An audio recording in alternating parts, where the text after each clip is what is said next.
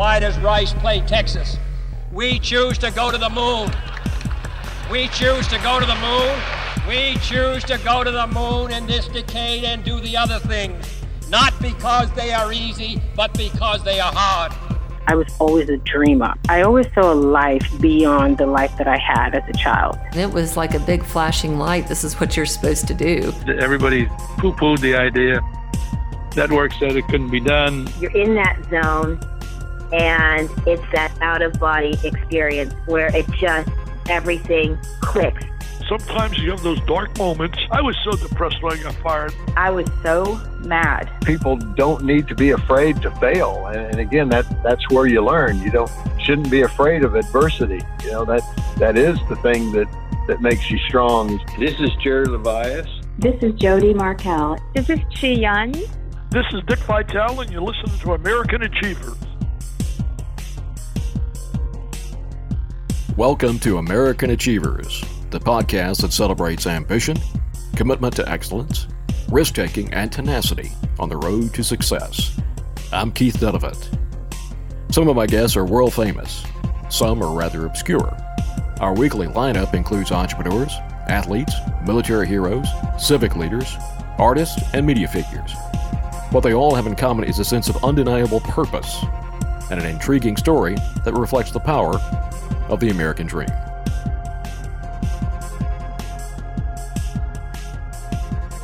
Here's part two of my interview with Charles Bolden.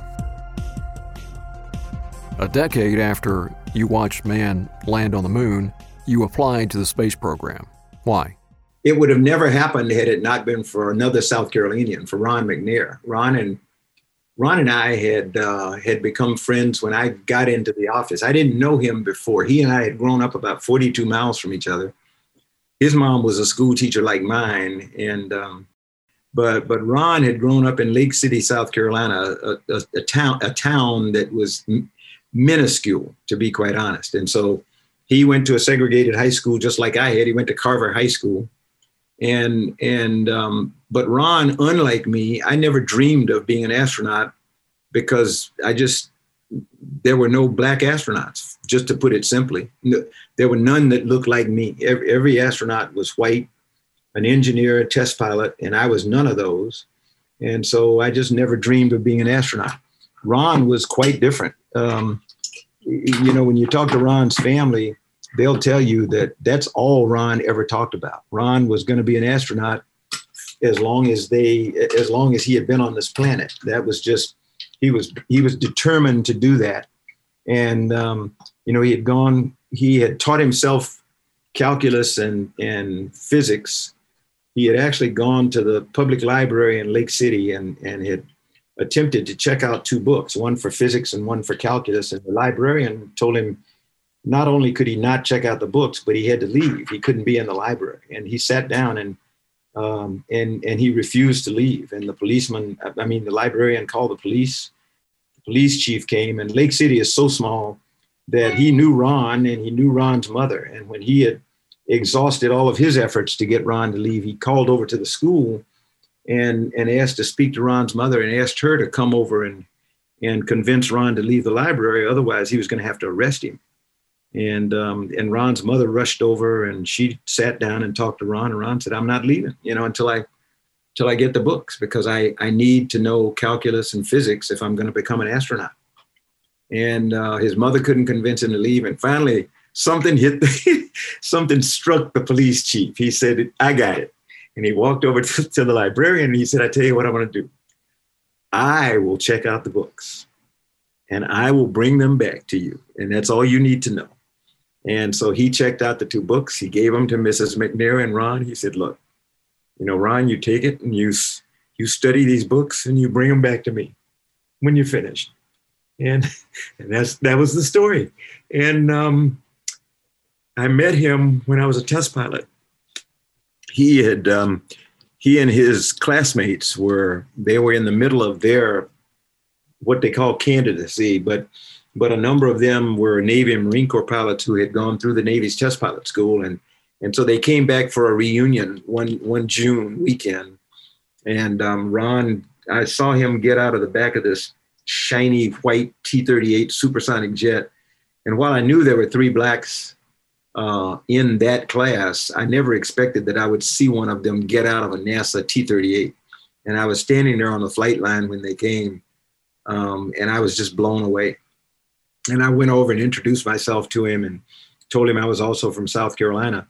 And uh, for the whole weekend, we just we just talked, and he told me what it was like, and and um, and it sounded intriguing, but it did not change my mind about wanting to be an astronaut.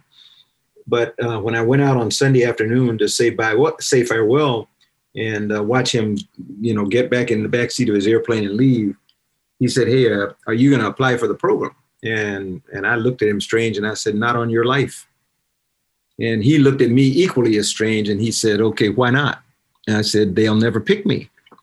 and and he took a look at me of an incredulity and he said you know that is the dumbest thing i ever heard he said how do you know if you don't ask and i could see i could hear and see my mother you know uh, she would have said that is the she would have probably told me that is the dumbest thing i ever heard where have i what have i taught you study hard work hard never be afraid of failure and here you are saying nobody's going to pick you and so Ron got in his airplane, flew back to Houston, and I went home and I told my wife, I said, "Hey, I'm, I'm I stand not a snowball's chance in hell, but but I'm going to apply for the space program." And so I I got you know I got my pen and paper out and I started filling out my application and um, in the process lost my dad. He he died when I was just about to turn my paper in, and I had to go. I actually had to go to South Carolina for the funeral and and my boss at the test center, um, another Marine, a Major Bill Cadger, uh, said, "Don't worry about it. You know, I'll fill out the rest of it. We'll get it in for you on time because it was due that weekend." And so, so my boss completed my application and got it delivered to NASA, and I buried my dad and came back, and and a little bit later, found out that that I was among the the the finalists that they wanted to talk to um, to consider for for the 1980 class, and got an opportunity to go down to Houston and interview for a week. And I left, you know, when I left Pax River, I told my wife, I said, you know, I don't stand a snowball's chance in hell, but I am going to have a good time. I'm going to enjoy myself when I go down here. I'm going to meet every astronaut I can, and I'm going to I'm going to go everywhere they let me go. But I when I come back, you know, I'll we can settle down and talk about what we want to do and and I did. I went down. I had a, just a tremendous time that week. Got got through all the physicals and the psychological evaluations, the meetings with the psychiatrist, and and even got through the astronaut interview board, which everybody said was the toughest part. And I came back home and I told my wife, I said, you know, that was absolutely phenomenal. I said, but I don't have a snowball's chance in hell of being selected because the 20 people who interviewed with the, the, the other 19 people who interviewed in my 20 person group I mean, the, the civilians had degrees all up and down their arms, and the military guys were all test pilots like me, but but most of them were fighter pilots that that you know just were very talkative about what they did, and I was not that talkative, but but I figured I had held my own, but I still didn't think I'd be selected. And that was like February and uh, of 1980, and months passed, and then the week of my wife's birthday, the week of May 31st, I got a phone call. And um, it was from a gentleman by the name of George Abbey, who was the director of flight crew operations. And I had been told before I left Houston that, okay, you won't hear from us for a while, but when you do, if the call comes from George Abbey, that's a good sign. If it's from anybody other than George Abbey, you didn't make it. And uh, so I was on my way out to fly a test flight in a in an A7, and um, uh, and it, it, was the test was a, an, what we call an accelerated service test where I was going to go out and just jam the throttle from idle to, to max until the engine quit. Hopefully the engine would not quit, but that was the test was a was on it was a stress test on the engine. And I was going to do that for an hour, and uh, so I I had my gear on and I was walking out and the phone rang and and the duty officer yelled. He said, "Hey Charlie, there's a call for you from Houston. You want to take it?" And I started to turn around and say, no, just get them, take the message and I'll call when I come back. And for some reason I said, no, I'll take it. And I walked back over to the duty desk and, and I said, hello. And, and he said, hey, this is George Abbey. And I went, uh-oh. And um, he said, do you still want to be an astronaut? And, and I said, you bet I do, sir. He, he said, well, you've been selected in this class. And I just lost it. And I said, hey, you know, when do I need to be there? How, how soon? He said, now just calm down. He said, we haven't even, we've got to notify everybody. We've got to get everything together. So it's probably going to be a couple of days before you can even share this with anybody other than your wife. Don't tell anybody, just go about your normal routine. And uh, we'll send you a note that says, we're getting ready to put out a press release and then you can share it. And so uh, I hung up and I was, I, I think I was walking on a cloud and I walked out to my airplane to go do this accelerated service test where my one engine on the airplane might quit and I might have to jump out and parachute back to earth.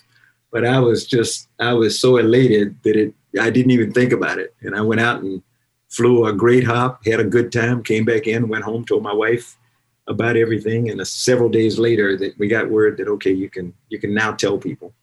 And, uh, and we headed off to Houston uh, that was May, and we headed off to Houston to be there the 1st of July and, and started what turned out to be 14 years of just incredible fun and excitement and adventure in the astronaut office.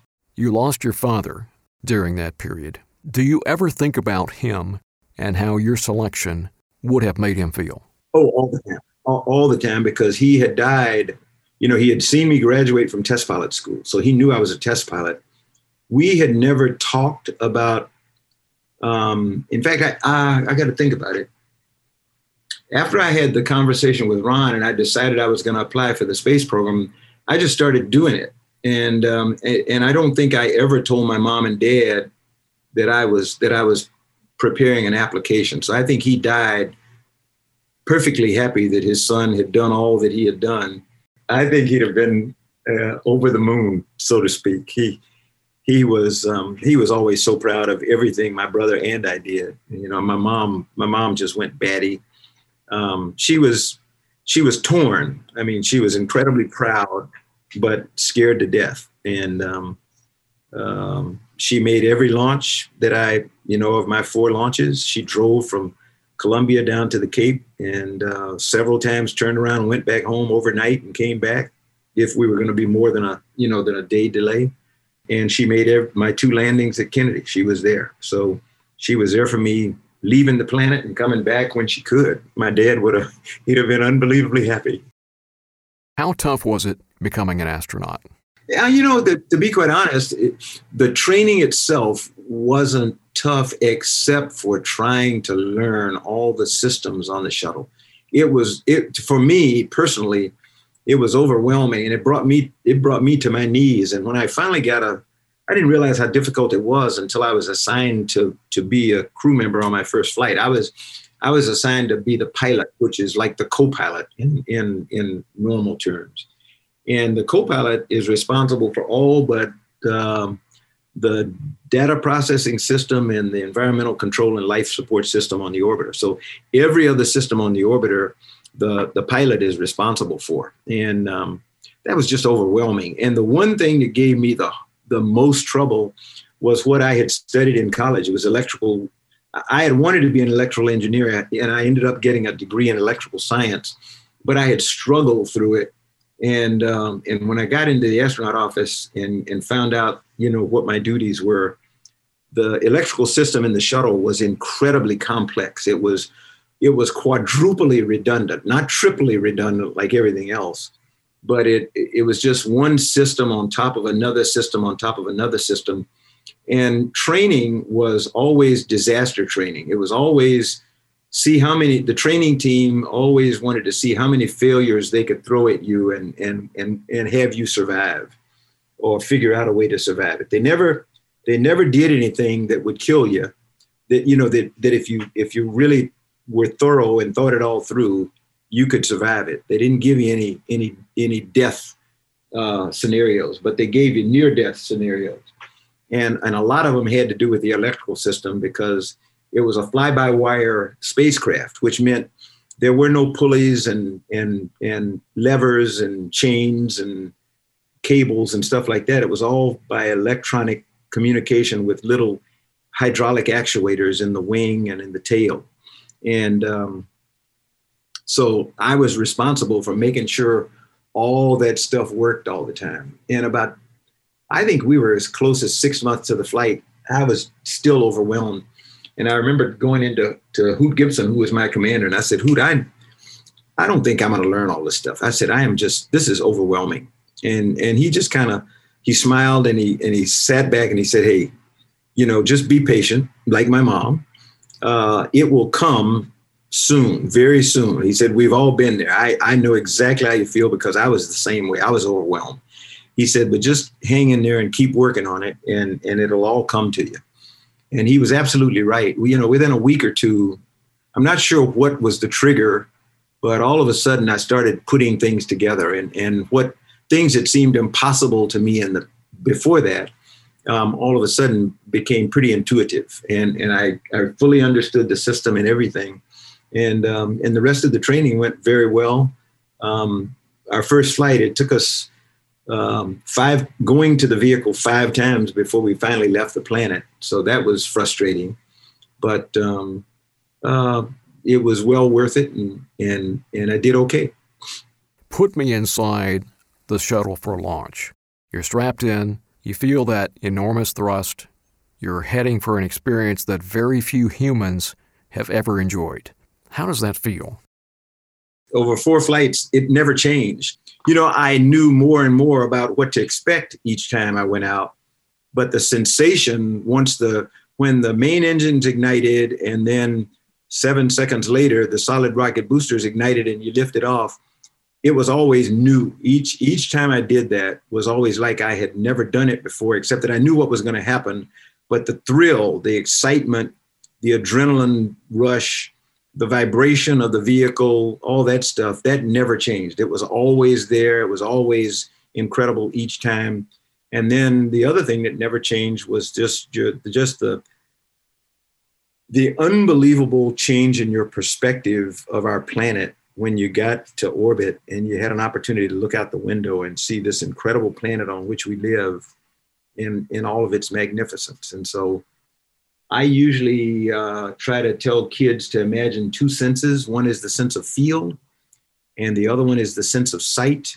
And and the sense of sight um, it is it is hyper um, uh, activated when you're in space looking out the window at our planet um, we don't have a camera today yet that can capture what the human eye sees, what what God's camera captures that goes into your brain. It we've got some absolutely incredible cameras, a Nikon, Hasselblad, uh, the IMAX is probably one of the best in terms of giving you a, a, view like you're looking through the human eye, but it's still it doesn't get it.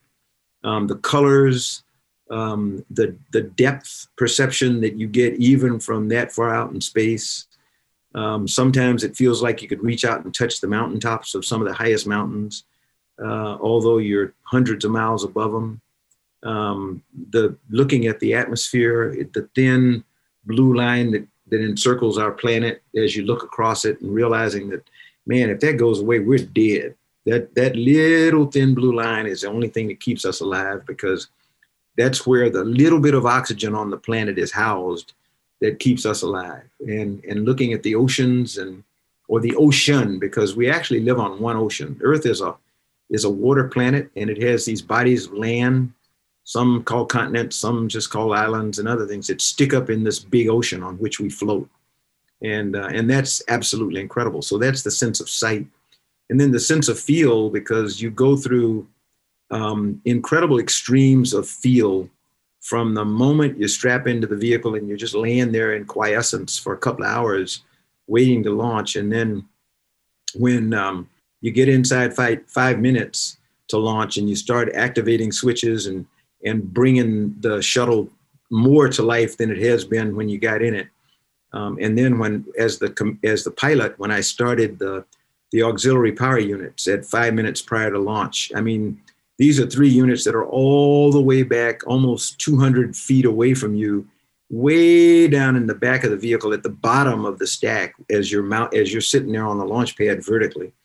And you light those three things and and it, and it makes the vehicle vibrate a little bit because everything vibrates through the structure. And um, it just starts to hum a little bit. And then when the three main engines light, um, they're they're off center, so they're not pointing straight to the ground. They're pointed kind of uh, up in order to steer you properly away from the tower when you launch. and it causes the vehicle to tip over, to feel like it's getting ready to tip over.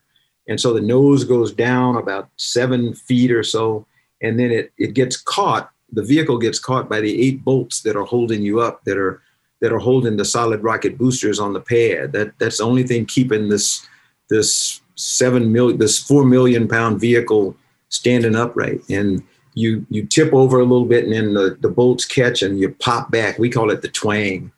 And the timing is such that it takes about seven seconds to go down and back up, and that's just long enough for the computers to run through their their sequence checks and everything to make sure everything's all right and send the signals to the compute to themselves to say, okay, it's all right to ignite the solid rocket boosters. And when you get straight up, go you you feel and hear this explosion, and it's the two solid rocket boosters igniting, and the vehicle just starts to vibrate in a way that you've never felt before. This the simulators are awesome, but they can't simulate or they don't simulate the incredible vibration that you get when the solids ignite, and you feel yourself sink back into your seat ever so slightly because you're lifting off. And it's about a G and a half. It's it's not a lot. People think your you know your skin's coming back on your face, but it's about one and a half times the force of gravity. So it's a little bit less than you in a car with your teenage son or daughter who floors the accelerator and throws you back in your seat. Um, and you can feel the vehicle twist around as it as it rolls to orient itself to go uh, eastbound into orbit and and then you're off to the races and two minutes later the solids have all burned out and they separate and it gets really smooth. So now you're in this second phase of flight that that feels totally different from the first two minutes. You think you're in a the, the world's greatest luxury automobile on the world's greatest superhighway um, and that lasts for another six and a half minutes until it's time for the engines to cut off. But but about 45 seconds before that's over you can feel the pressure on your chest bill because the vehicle's starting to accelerate again as it gets lighter and lighter, but you've still got seven million pounds, or not seven, but you got a million and a half pounds of thrust in the three main engines that are still pushing you towards space. So you got a 200,000 pound vehicle being pushed by a million and a half pounds of thrust, and, and it gets up to three G's across your chest um, until the main engine's cut off. And and all of a sudden now, instead of being pushed back in your seat, you pop up against the seats because you're you're in microgravity or zero G, and gravity has been overcome by centrifugal force. It, you're still in a gravity environment, but this centrifugal force is trying to pull you away from Earth, and gravity is trying to hold you, and you're in the middle, and it gives you the sensation of floating. Uh, so, I mean, that's why I say the sense of feel just it's one thing after another for the for the eight and a half minutes getting to space. You're on this thrill ride, but you have a very serious job to do. Was it difficult the first time to avoid getting distracted by the experience? You've trained for for upwards of 2 years depending on the complexity of your flight and and you've pretty much ingrained it's pretty much ingrained in you that in spite of everything going on around you like you said you've got a job to do and every crew member has certain things that they've got to get done in order for us to get safely on orbit. Because once the main engine's cut off, uh, you're just halfway there. You've still got to get into a circular orbit, and that means in most cases, you've got another big uh, a, burn. You've got to ignite two big engines on the back of the shuttle to get you into a circular orbit. When you get down to the lowest point in your orbit, um, uh, you ignite the engines right at that low point and it pushes your orbit out to, um, to, to take you into a circular orbit, which is where your perigee is at the time, the highest point of orbit. So you, you got, you got another 45 minutes to wait before you can relax because you're not, you're not really in the proper orbit yet. So you got a lot, lot more work to do. Did you have a hard time sleeping when it was time to sleep? No, I didn't at all. You, um, sleeping is really easy. I sleep anywhere anyway, um, and I can and I can literally sleep anywhere. Uh, in my case, because I I didn't want to miss anything, um, and when you launch, um, if you launch in the daytime, the places on Earth that are that are in sunlight when you launch, half of the time um, are going to be in darkness. Half of your you know of your day.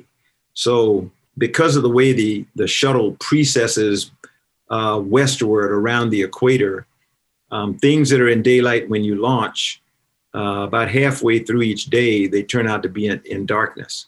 And so, if you want to see, like if if we launch in daylight out of Kennedy Space Center and I want to see Vietnam in the daylight, I've got to wait until till it becomes daylight in in in that hemisphere, and that takes um, the better part of about 12 hours or so for the for Earth to move around on its axis and and this you know and move and push the sun around such that it's shining on that part of the world. So I slept I took my sleep restraint, which is like a lightweight sleeping bag, and I always tied one end of it to the foot to the um, to my rudder pedals down on the up on the flight deck, and I just floated into my sleep restraint and floated over my seat on the flight deck with several cameras that I wanted to use at night, uh, velcroed to the windowsill, so that I could wake up and take pictures of things that that I wanted to see while out during the sleep period. Jim Lovell talks about the feeling he had on Apollo 8 as one of the first three humans with that view, looking back at the Earth from the moon and feeling incredibly small and insignificant. How did space affect your perspective? Oh yeah, yeah. You know the the thing is, and you're you're pretty well prepared for it because you've talked to people like Jim Lovell, you've talked to the Apollo astronauts who pointed out to you that you want to feel insignificant, go go uh, a quarter of a million miles away from Earth and look back at the little dot, you know, that little blue marble, you will really feel insignificant. So, so our, I don't know that there is a there is a higher feeling of insignificance than another, but but when you look back at the planet and you realize that you don't see any buildings, um, you don't see streets in the daytime, you can see you can see long linear features like roads and bridges and rivers and all that stuff. You can see the for if it's a big enough boat, you can make out uh, um, the wake of a ship, or you can see contrails from airplanes. But but you don't see people, you don't see airplanes, you don't see boats without a set of binoculars or something. So you you look back and you say, man, I, I wonder if humans are on that ball down there. You know, I don't. Other than the fact that you just left it, you don't have any evidence that humans occupy that planet. You're listening to American Achievers. Stay tuned for more conversation.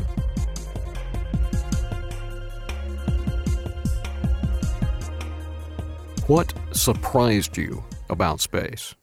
Mm. The beauty and grandeur of our planet shocked me. I mean, I wasn't ready for that. Um, it it's it's it's overstated by astronauts, but the lack of borders and boundaries and stuff. I, I, I knew better, but I was still shocked by the fact that that um, there are no distinctions between countries on this planet, um, no physical distinctions anyway. Um, those things kind of really they were they were eye openers for me, to be quite honest. You made four flights, two as commander, probably your most memorable mission was to launch the, the Hubble telescope. What do you remember about that experience? Hubble was pretty spectacular because we won, and and it's interesting because one of the things that uh, that people are talking about the Inspiration Four crew right now is the fact that they are flying higher than humans have ever flown before, except those that went to the moon, and that's sort of inaccurate because we we actually went to to um, we were at 600 i think when we when we initially got to orbit we were like at 615 kilometers and they're at 575 or something like that. But i think what they're what they're basing the statement on is the fact that they're above hubble today where you know hubble's orbit has degraded over 30 years and so it, it came down from 400 nautical miles to to 300 and some odd nautical miles and, and it's actually had to be reboosted each of, of the servicing missions because it, the orbits decay the longer you stay up there. But Hubble was impressive from the view, the stand, the standpoint of just the incredible beauty of the planet from from that altitude. I mean, you see almost three quarters of the planet. Not you still can't see the whole ball, uh, even from that altitude, but you see a major portion of it, and and it is just breathtaking, and um, even more so than seeing it from a lower altitude up closer. And then you know what we went through to get to get Hubble deployed, all the it nothing went right on the first day, and so we had to overcome all kinds of difficulty. It, it didn't come out of the payload bay the way we had trained. It, it moved around. It, it didn't just come lift straight out the way it was supposed to.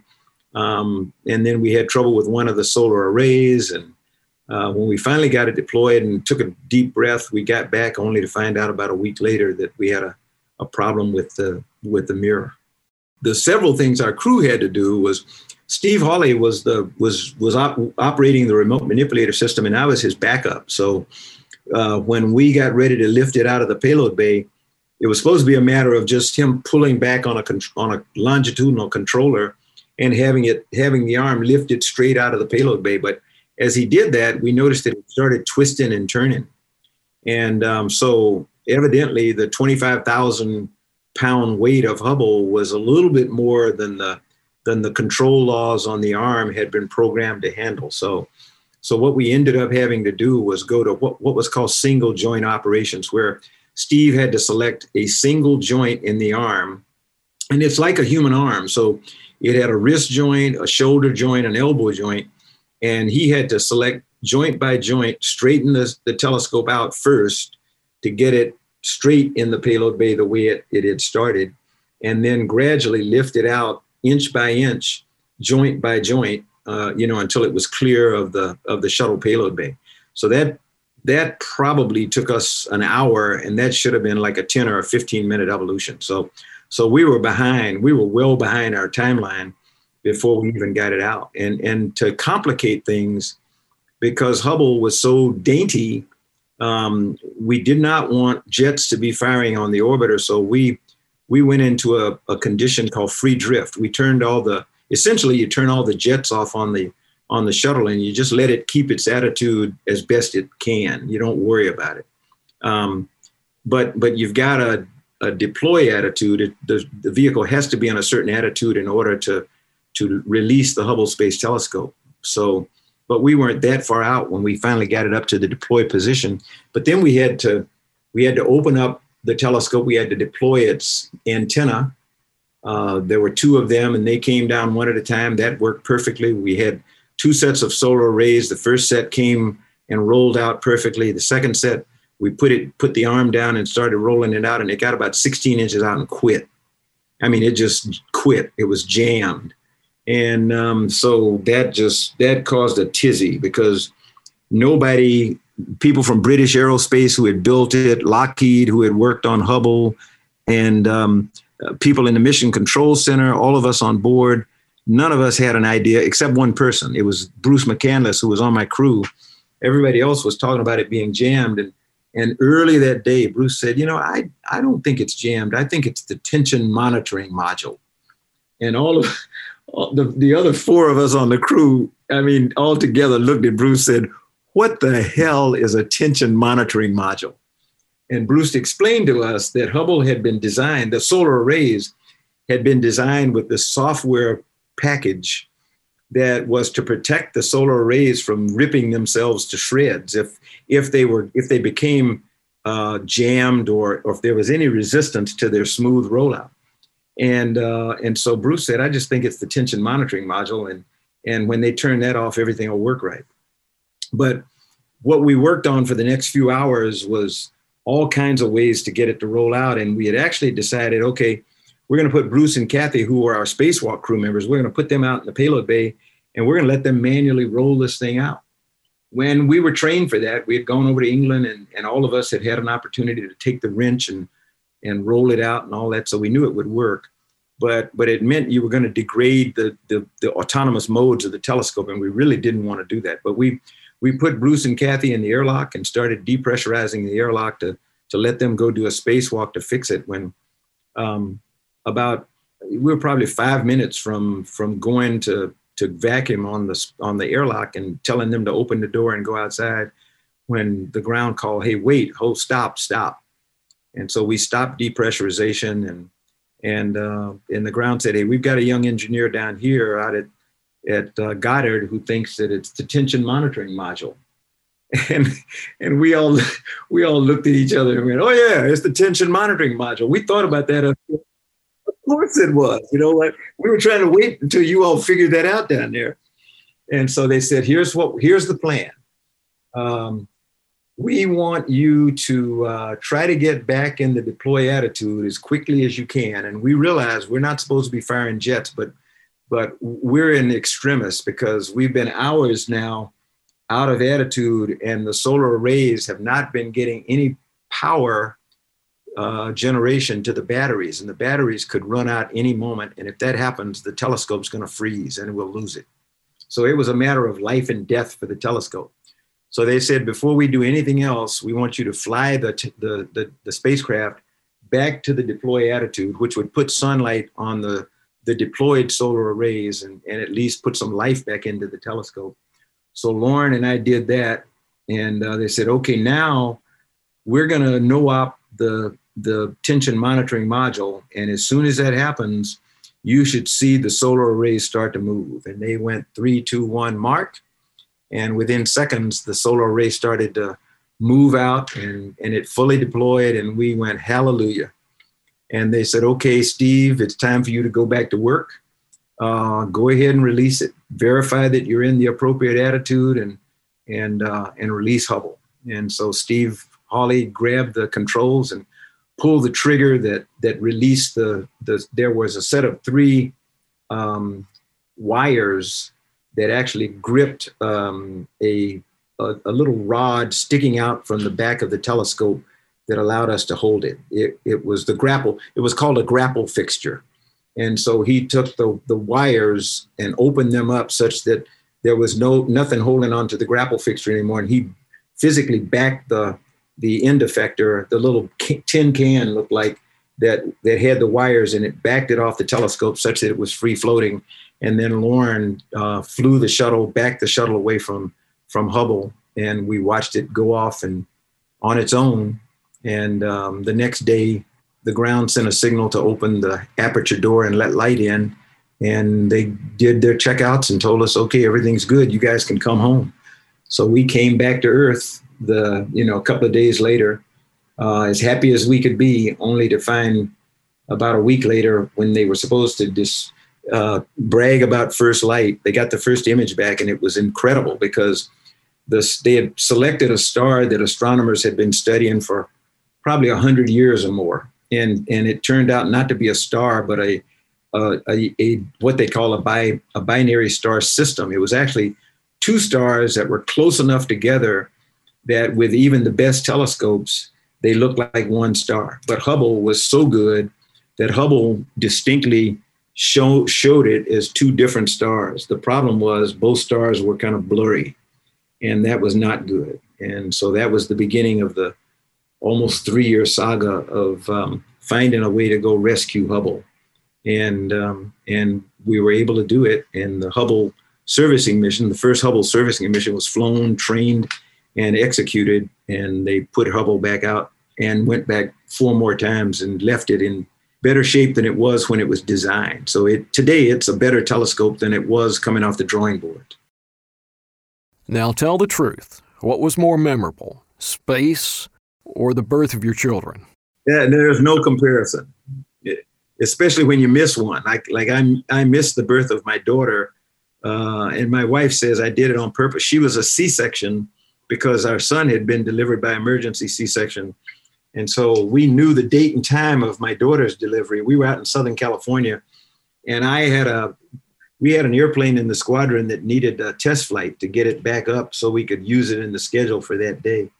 And uh, so I volunteered to fly the test flight. And I, I drove down to Orange County and, and uh, suited up, went out and flew my test flight.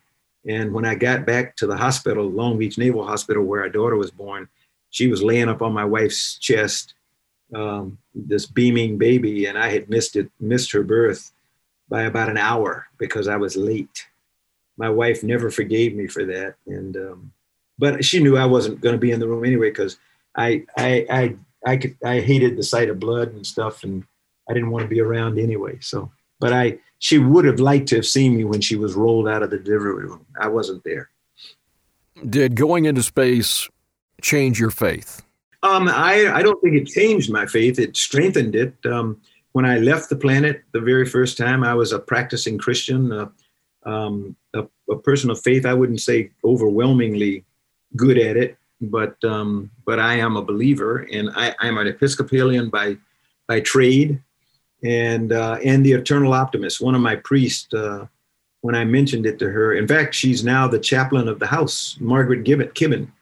She was uh, she was the chaplain of the Marine Corps before she retired, and and Margaret's a very good friend. And I I mentioned to her one time um, at a time of difficulty. Um, that I was the eternal optimist, but I was struggling. And she said, "Well, you know, some people refer to as a, as an eternal optimist as a person of faith." And I said, "Okay, I guess I'm a person of faith." So um, it's it's seeing the planet from that vantage point and um, and in all its grandeur and and understanding how insignificant we are as human beings uh, in God's you know creation. I was overwhelmed, but incredibly strengthened in my faith. It must have been tremendously satisfying for you to be appointed NASA administrator in 2009, considering your background. How validating was that appointment? I am a person who suffers from the imposter syndrome, if you've ever heard of it. And um, I had I had felt the same way about other kinds of when I was selected to be a, a general. I felt I could I could do the job, but I was wondering why me. Um, there's gazillion other people who could do this thing, and and I remember when I first time I when I became a commanding general of, of the largest Marine Corps aircraft wing, the largest aircraft wing in the world.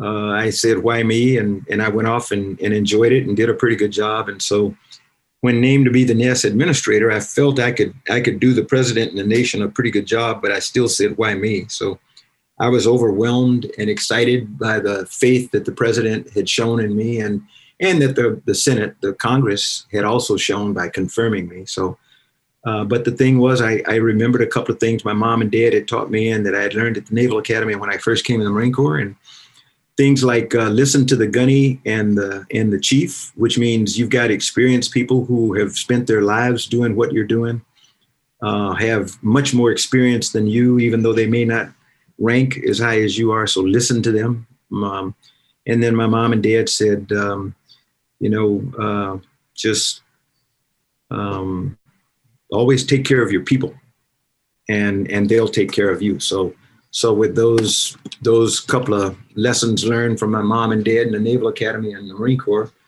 uh, I went into the job and and struggled the first couple of years, but then did pretty well. I think. I think. I think history will say, but I I, you know, it's too early to tell. What excited you about the job, and what frustrated you?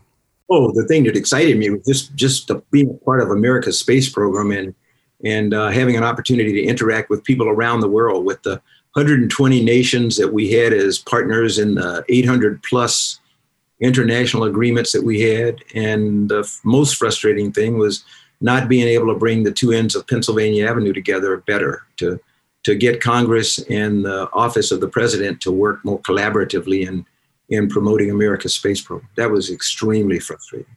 Do you think there's life out there? I do. Uh, you mean elsewhere in the universe? I do, but I don't have any evidence of it. So, but I do believe that there is life elsewhere in the universe, and I keep. I have no evidence, but I keep every time I get something back from Curiosity or Perseverance, particularly the last uh, you know, the last samples that Perseverance cored out and put into its processor that says um, that there is potentially evidence that there was micro microbial life on Mars at one time. That's all we want to see. I mean, any any evidence that there was life there, that's that's good enough. How does your story reflect the American experience? Uh, I don't know that it reflects a story about America as much as it does about humanity. Um, you know, like I, uh, I, I've come to call myself an earthling. Um, and so I think my story reflects what earthlings can do when given an opportunity and when they they believe in themselves and people around them and they trust other people and try to try to facilitate the success of others over themselves um, that that puts us all in pretty good shape Thanks to Lane McGivney and all the good folks at Boutwell Studios for all the TLC required to bring this podcast to life. And audio engineers Joe Beeman and Jonathan W. Hickman. Remember, everyone has a special talent. You just need to identify it, cultivate it, and be willing to pay the price. You too can become an American achiever.